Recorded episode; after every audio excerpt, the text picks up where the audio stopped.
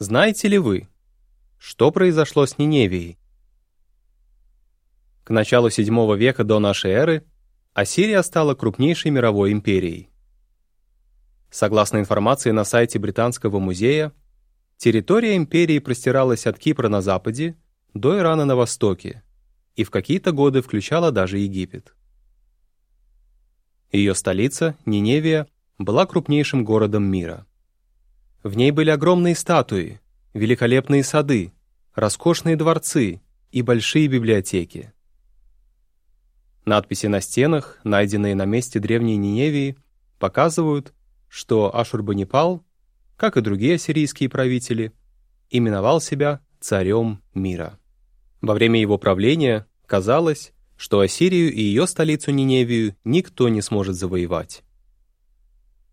Тем не менее, когда Ассирия была на пике своей славы, пророк Иеговы Сафония предсказал «Иегова уничтожит Ассирию, разорит Ниневию и сделает ее сухой, как пустыня».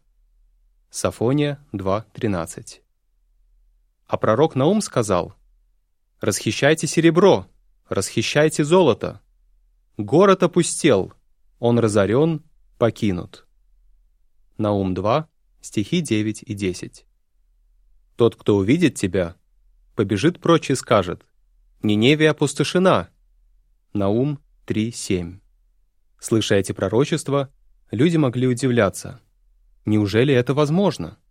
Может ли кто-то победить могущественную Ассирию? В это было очень трудно поверить. И все же именно это и произошло. К концу VII века до нашей эры Ассирия была завоевана вавилонянами и медянами.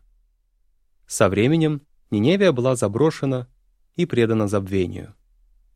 В одной статье, опубликованной на сайте Музея искусства Метрополитен, говорится «Ко временам Средневековья уже ничто не напоминало о том, что там когда-то стоял город. О Ниневии можно было узнать лишь со страниц Библии. Майкл Сеймур, Нинева.